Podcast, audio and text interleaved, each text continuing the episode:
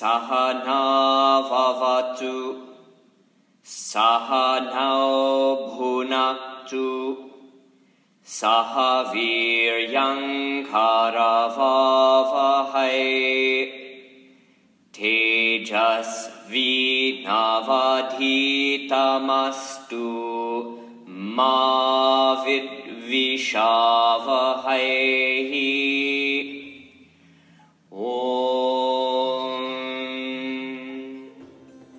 Shanti, Shanti, Shanti.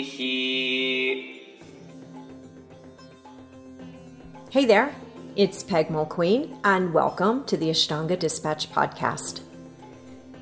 You know, during the late 18th century, the way doctors treated patients went through this radical paradigm shift with the emergence of something you and I take for granted these days, hospitals. You see, before this time, well, there weren't that many doctors to begin with, and so only those with enough money and status, well, they were the only ones who got to see a doctor at all. But those doctors would come to their house and be attentive, they would listen to their patients' symptoms, and then do their best to make their patients feel better. Brilliant and simple. Then hospitals were created, thank goodness, so doctors could treat patients who were less privileged. But in doing so, they also created a system that disrupted that more cooperative relationship. Doctors now assumed a more dominant role as the expert in charge. So now, instead of sitting and listening to patients, doctors would examine them for themselves and formulate their diagnosis based on their education and higher knowledge. In other words, doctors were said to know a patient's body better than, well, the patients themselves. Well, as you and I both know, there is perhaps no better a breeding ground for a growing distrust than with the imbalanced power constructs of any hierarchical system like this. Which is what happened. Doctors, who were once seen as an elite professional, almost a friend or family member. I mean, this was someone you invited into your home. They now became scorned and distrusted by the public. In fact, in March of 1887, one man whose wife continued to get sick under the care of many doctors wrote to his hometown journal, warning others to take heed. He said, "The proverb, 'Too many cooks spoil the broth,' is twin to the maxim, 'Too many doctors kill the patient.'" He said, "One doctor was dangerous enough, but when two get to work on a sick person, well, that's even worse." Which is why it's so puzzling the way Ashtangis have embraced this saying to speak about teachers. Because understand, the saying, "too many doctors, death is coming," is more a criticism of all doctors rather than the advice to keep just one. Interesting, right? How we adopt the sayings and customs from different times and cultures without ever truly knowing their meaning, isn't it? That being said, I still don't understand the intelligence because I have never kept just one doctor. Have you? And in some cases, I have a team. And as a student, I can think of no better team of teachers than the one you're about to hear from today. From this year's Ashtanga Yoga Confluence, today's episode of the Ashtanga Dispatch Podcast features Dina Kingsberg, Tim Feldman, Richard Freeman, Mary Taylor, David Swenson, and Manju Jois in a panel discussion moderated by Jessica Walden. The topic is another saying we use often in our practice. All is coming. And I think you'll be quite surprised that this expression is also quite the contrary of how it's often used. But before you listen, I want to direct you to our newly updated Ashtanga Dispatch website. I think you're gonna love our new setup and find everything you need, from our archive of podcasts, to insightful articles, to upcoming workshops and events. I do want to make a big shout out to Four Eyes Productions for making our site so much easier to navigate now. Visit ashtangadispatch.com, and if you click on blog, you'll find that I wrote much more about the confluence and my time spent with these amazing teachers. So go visit. Let me know what you think. And of course, a big thank you to the folks at the Ashtanga Yoga Confluence for providing us this recording of a brilliant team of teachers discussing what all they believe is coming through practice.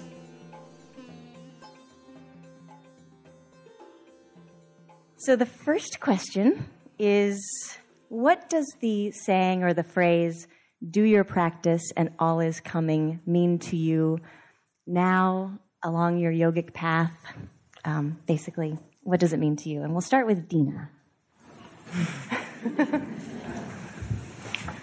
The first time I was fortunate enough to sit at this table, it took a long time before I had a chance to speak, so I asked Jessica, please don't make me last. So the first time I was following Eddie, and who's unfortunately not with us today, and we were speaking about the 8 limbs of Ashtanga Yoga, and his job was to introduce the subject matter. And I had, through sort of an awareness of my own nervousness, asked to have ahimsa so that I could go early on in the piece. And you all know what a fabulous speaker Eddie is, and he just got going. After the first 5 minutes, my palms started to sweat. And I go, this is not good. And then he just kept going. And after about 10 minutes, I'd forgotten where I was. And after about 15 minutes, he starts speaking about ahimsa, and I go, no, you have to stop, I'll have nothing to say. So this is my payback for that moment. So now I'm first. Fortunately, we've had this question before, so being first, I can steal the answers that happened on previous years. So do your practice and all is coming. I remember once David Swenson saying, do your practice and all, as in everything, is coming. And I have a deep appreciation of that. When we say all is coming, it doesn't just mean all the good stuff. It means the good and the bad. The good and the bad will keep coming. Yeah. And sometimes we might want to interpret all is coming being a deep internal clarity and wisdom. But it says all is coming. All has not arrived yet. So until such time as this absolute wisdom, knowledge, and clarity arrives, it's okay if we don't know. It's okay if we don't know the answer to something, or we don't have enough information to be sure about which side of a fence to sit on. It is the ups and downs, the good and the bad, that comes our way, that gives us an opportunity to use the tools of yoga to help navigate difficult situations and difficult climates with, hopefully, a receptivity. That means the ability to sit still and to listen, to get enough information to at least formulate an educated opinion about anything, rather than reacting initially. I mean, once upon a time, the world was flat. Yeah, and we all believed that. That was the truth.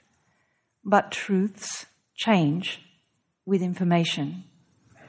And then whenever we receive information, it's also important to appreciate that we receive it according to our ability to digest and to understand. And that ability in me might be very different, and I know that it is very different, than the ability of Tim or Jessica or David or Manju or Mary. We're all really different. We have different backgrounds. We have different, ways of interacting with the world. We have different cultures. We have different understandings. So with that in mind, we are presented with many different faces of God. And which one shall we pray to? Which one is the true God? Which one is the right God? Should we say, my way is the right way and yours is wrong? and therefore create conflict? Or shall we be open to the idea that we're not really sure what is the face of God, yeah? Or the face of anything, or the absolute truth of anything? We have some ideas. Some ideas are more educated than other ideas, yeah? But we don't really know for sure. What we want to do is continue the practice of yoga so that we can be more attuned with ourselves, so that we can start to really trust our own sense of equilibrium and our own perception of things, that we can move beyond just those ideas that the society puts on us, or our parents put on us, or our schooling puts on us, or the magazine puts on us, and just step aside from everything that belonged to someone else and just sink into a quiet place and work out what we feel about anything. So do your practice, and all is coming. I'm hoping the clarity to become wise and share something helpful is coming. Thank you.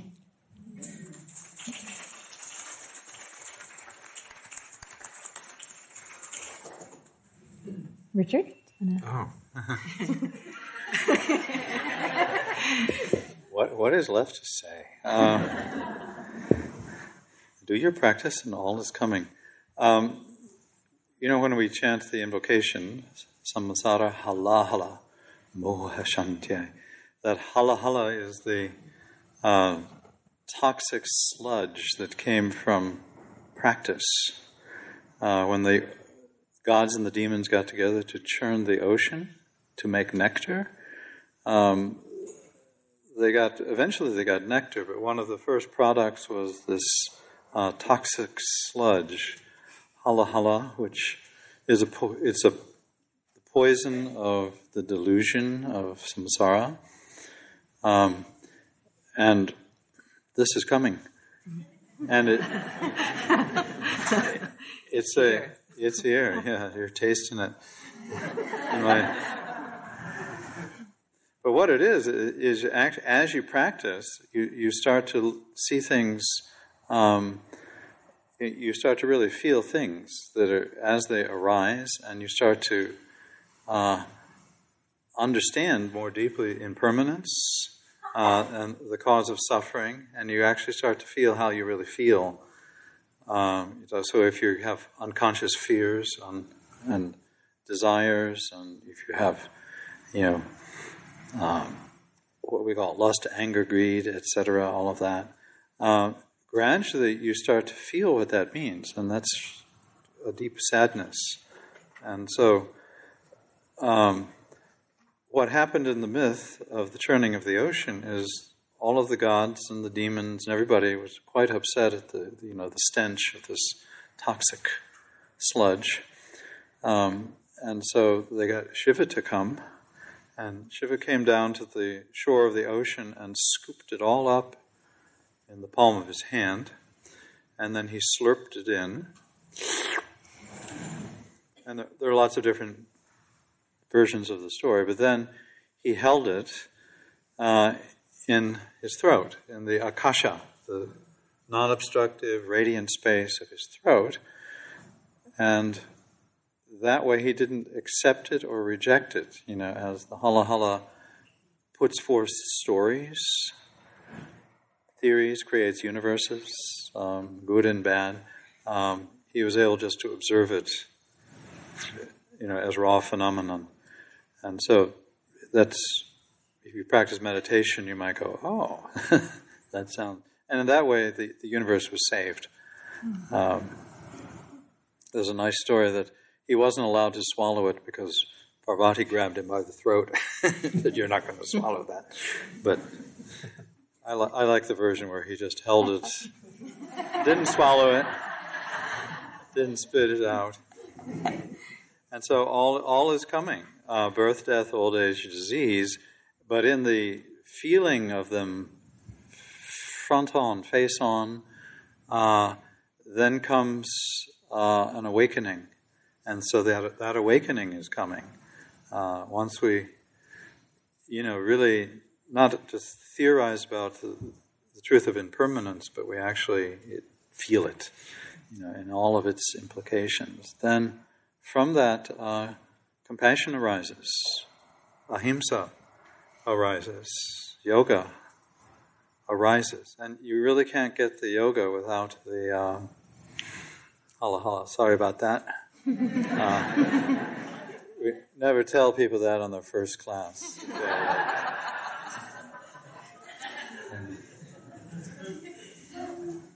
That's all I have to say. Okay.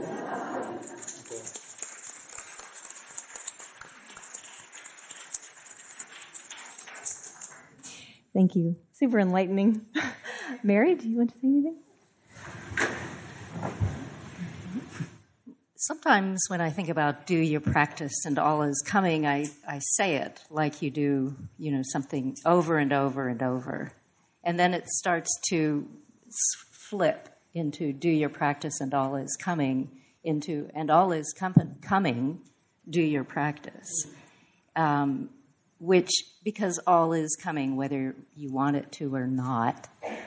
And what I have found over the years of practicing this form of practice is that when all of that is coming, it is this stability of the day in and day out process of showing up on the mat, not knowing what's going to happen, maybe imagining that you're going to have a wonderful practice and then reaching up and just about here, it's like, uh-oh. Or thinking it's going to be terrible and then it's a wonderful practice. And whether it's terrible or wonderful, the thing that consistently happens is that at the end of the practice, there is this feeling of, as Dina was saying, of some thread of clarity that might not have been there before.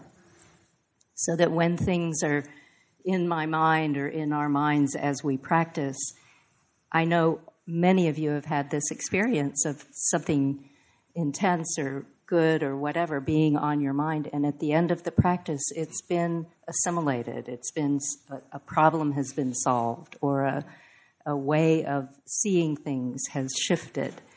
And so to me, that's really what this whole thing means, is that it is the ability to stay with the practice through the good times and the bad times, through the health, through the not so healthy days, being able to use your natural intelligence to shift the practice when you need to be, more forceful sometimes, less forceful other times, to really tune in. So that the practice on the mat starts reflecting what we are encountering off the mat, and the skill of observing these subtle changes that happen day in and day out spills out into our daily lives so that we can wake up little by little by little, if we're lucky. And then if we don't, it's okay. We go back to the mat the next day. So to me, often people will say, what is up with this? You've been doing this practice for however many, close to 40 years, 35, 40 years, and you're doing the same poses over and over and over.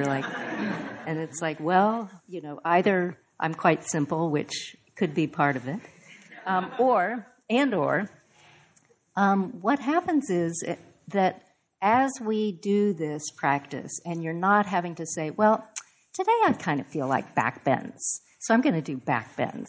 You do what is this sequence, and then you have an injury, and you say, well, I can't do any of the things that involve the knee for the next 2 years, but I know other things that I do. Or you're doing your full practice, and you notice one day you notice the differences, and that it's like polishing your capacity to observe, that then allows you, as Richard said, as Dina said, to listen to the world, to listen to others, to show up without making a conclusion about something prematurely. And then once you know the answer, saying, do I really know under these circumstances what the answer is. So it's this safe place to cultivate that capacity for clear thinking, for open-mindedness.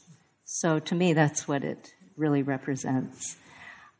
And as Dina said also, a huge part that has... I was thinking it this morning as we were in the Mysore room together. A huge part that keeps me with this practice is the feeling of connectedness with other practitioners.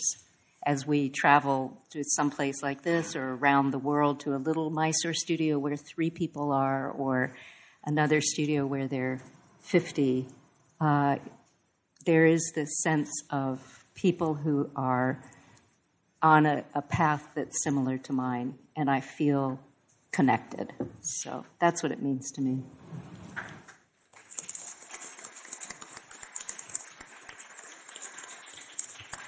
Thank you so much. I don't think we need to hear from you guys because I think they... Just kidding, just kidding. All right. How about you, David? What they said.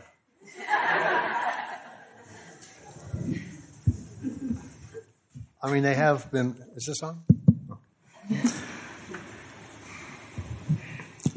What I find fascinating about these panels is I love to just be here and listen. I'd be happy to just sit here and not talk at all and just listen to these illuminated people up here speak. But if you notice, they're speaking from personal experience. They're not quoting other people. So... if you look at the sentence, do your practice, all is coming. Yoga is a path that requires some effort. If you just said, do your and all is coming, it requires the practice for the thing to happen. Yoga is designed around the concept of experiential perception. It's different than reading about something or having someone else explain something to us. I have a friend, he's a scientist, and he also likes yoga. And so we get into these conversations about science and yoga, and he says, you know, you yoga people... talk about energy and prana and bandhas, but this is all silliness because none of those things can be measured. And if something cannot be measured, it does not exist. I say, okay, cool. Where is the love-ometer? He says, well, that's silliness. Love is just some chemicals gurgling around in your brain that makes you have some kind of a sensation, you know. And he says, we scientists, we have instruments that are so refined that we can determine the existence of solar winds. We have instruments so refined that we can see and understand the existence of subatomic particles like quarks. I said, wow. I am so happy for you guys. That's great.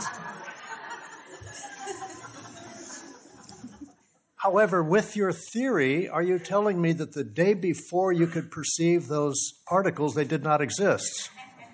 Or have they always existed, and prior to that moment, you were unable to perceive their existence because your tools were not refined enough to perceive them? Right? So, the perceptions of yoga can only be perceived through one thing. Practice. Without practice, we will get nowhere. Yeah? But with practice, we now have the opportunity to gain insights into things that otherwise would be inaccessible. But it doesn't mean that it's easy. Another one of Pattabhi Jois is saying, yoga is not easy.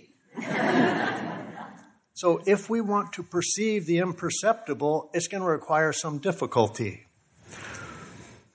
And so in my conversation with this guy, I said, unfortunately, the instruments you're using it's not going to work. You're not going to perceive this stuff. What instruments did yogis use? What instruments? Their body.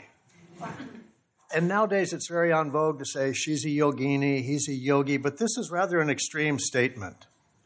Yogi is very extreme, sleeping very little, eating just enough food to keep alive, stripping away everything that was not an absolute necessity until all that was left is their body becomes like an antenna to perceive the imperceptible. And how did they do that? Through some sort of practice.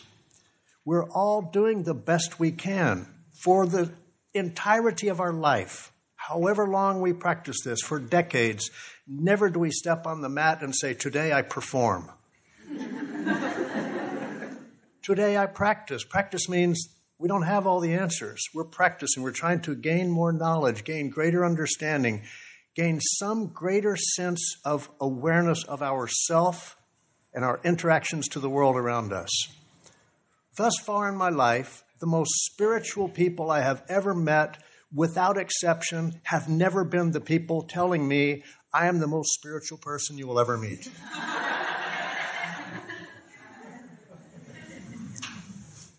We're slogging our way through the sludge that Richard described so eloquently. And sometimes we get taste of nectar, too. The practice of yoga isn't always a pretty thing. But without it, whoa, life is harder. Because at least we have a tool. And we're constantly trying to figure out how to use this tool in a little more refined manner to truly translate into the challenges of everyday life. The thing on the mat, that's part of the practice, but we could go through every word of that. So do your practice and just start going through it. So do, we've got to do something. Your meaning our practice.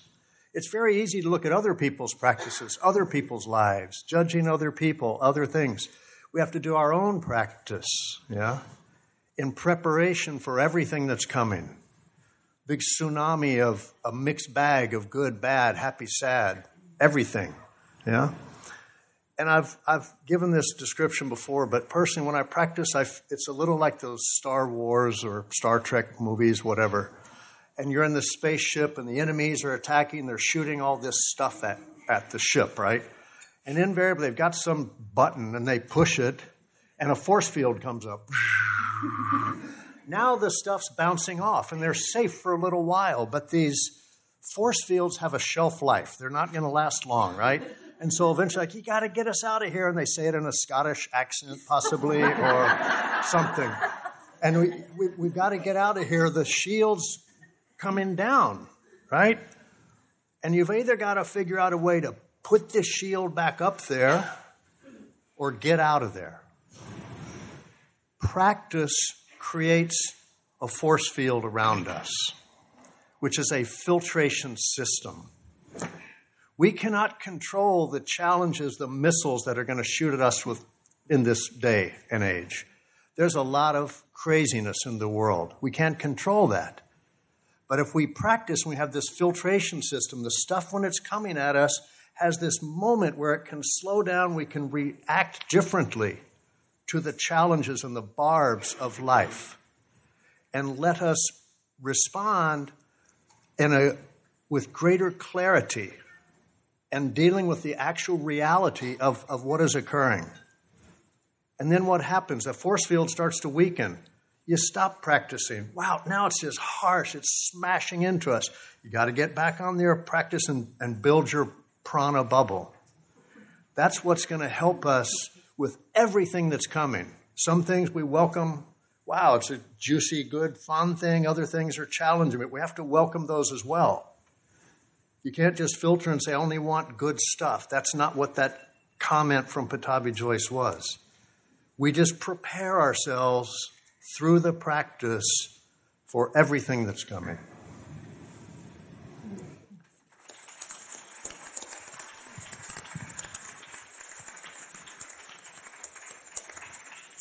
Thank you. Just going to go down the line. Tim? practice and all is common. So I had the fortune of practicing with Guruji, with Pattabhi Jois, for about 5-6 years only, where many here on this panel has had the possibility of practicing so much longer time with him. But as I wasn't fluent in Kannada, Guruji's native language, or in Sanskrit, I was left to try to interpret what the man meant with all these one-liners that he kept throwing at us. And it seemed to me that most of us are trying to do just that, like trying to figure out what was it the Guruji meant when he said that thing. And do your practice and all is coming is one of those one-liners that we seem to all be trying to unwrap over the years here, every year a little bit more. And in that regard, so much has been said, so many beautiful things. I just had one little thought in my regards to my own practice. And I find that the sentence is a declaration of hope, like that day when my hands, my nails are almost coming together in Marichasana, like walking through that toxic sludge, trying to get to that place. And my mind starts to like produce toxic sludge also. Then there's that little sentence that says, do you practice and all is coming? And it's like this forgiving, hopeful statement that means, if I don't get it today, I have another day tomorrow. And then another day tomorrow, another day tomorrow, and 6 days in a row, then I can rest a little bit, and then I can get at it again. So I don't need to catch it today. I don't need to do it today. I have more time. I have lots of time to do that.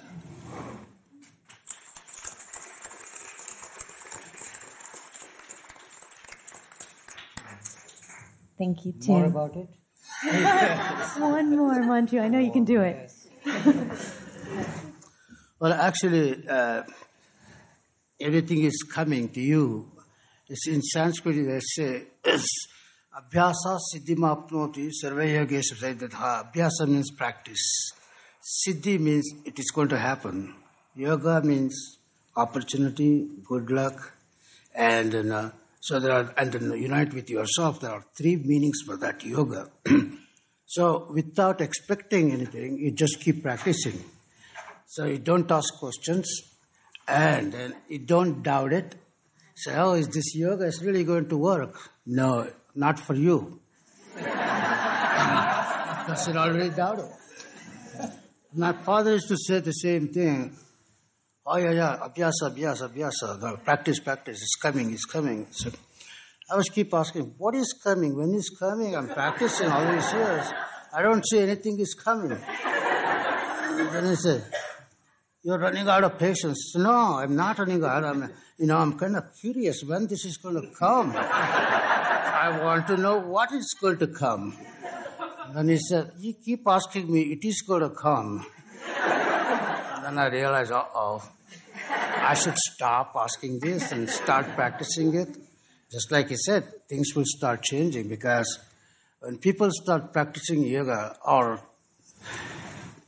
try to become a yogi or whatever, what happens is, see, they have a lot of expectations. See, in the expectations, the yoga has no expectation. It happens spontaneously. But people are, I'm practicing yoga for 20 years. It seems like I'm getting nowhere. Then I said, where are you trying to get? Maybe you're already there. You don't even realize that. You see? See, that's the whole idea of you just keep practicing without expectation. Then you will see how everything starts changes, you see. So we don't talk about diet. It changes by itself, because if you're eating meat or whatever, that's what the Westies grow up with, meat eating. So we don't say, stop eating meat, stop this, stop that. Just drink the soya milk. No, become a vegan, all sorts of things. But in the yoga, when you start practicing, your body becomes more sensitive. It will tell you what to eat and what not to eat. And plus, the more you practice, the more you're getting sensitive. Then you change. That's what the niyama is coming there, right there. So don't have an expectation from anybody, especially from me. Just practice. It will come. Thank you. Before you go, I want to let you know what else is coming up. David Kyle, my good friend, amazing teacher, will join me here in Montana this summer for our annual 5-day yoga retreat into nature. It's going to be such a special and intimate week. Visit ashtangadispatch.com for all the details. And something else that's coming is another podcast episode, probably next week, with yet another panel discussion. This one features Scott Johnson, Greg Nardi, and me from this past month's spring gathering at Stillpoint Yoga in London. The topic? Parampara, and what this means to us today. It's a pretty important and relevant topic, so I hope you'll tune in. Now, don't miss this or any other episodes. Make sure that you're subscribed through iTunes or wherever you download your podcasts. The Ashtanga Dispatch Podcast is hosted by me, Peg Mulqueen, with Chris Lucas as our editor and producer. If you're enjoying these podcasts, please let others know. Share them on Facebook or give us some stars on iTunes. We need more reviews. You can even become a member by supporting the show through Patreon. Visit patreon.com/Ashtanga Dispatch. Because remember, we don't have sponsors or advertisers. We're really just a very small operation. And so we rely on the generosity of friends like you. So visit at patreon.com/Ashtanga Dispatch. And thanks again for listening. I will be back very soon with the next episode of the Ashtanga Dispatch Podcast. Until then, keep practicing, because all is coming.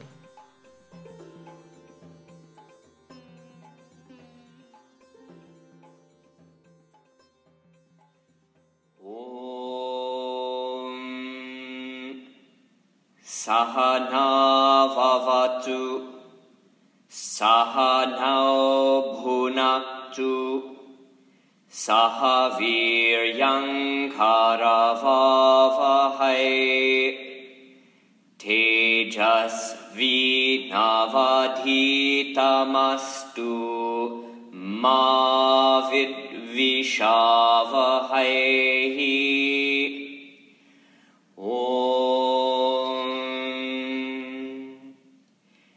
Shanti, shanti.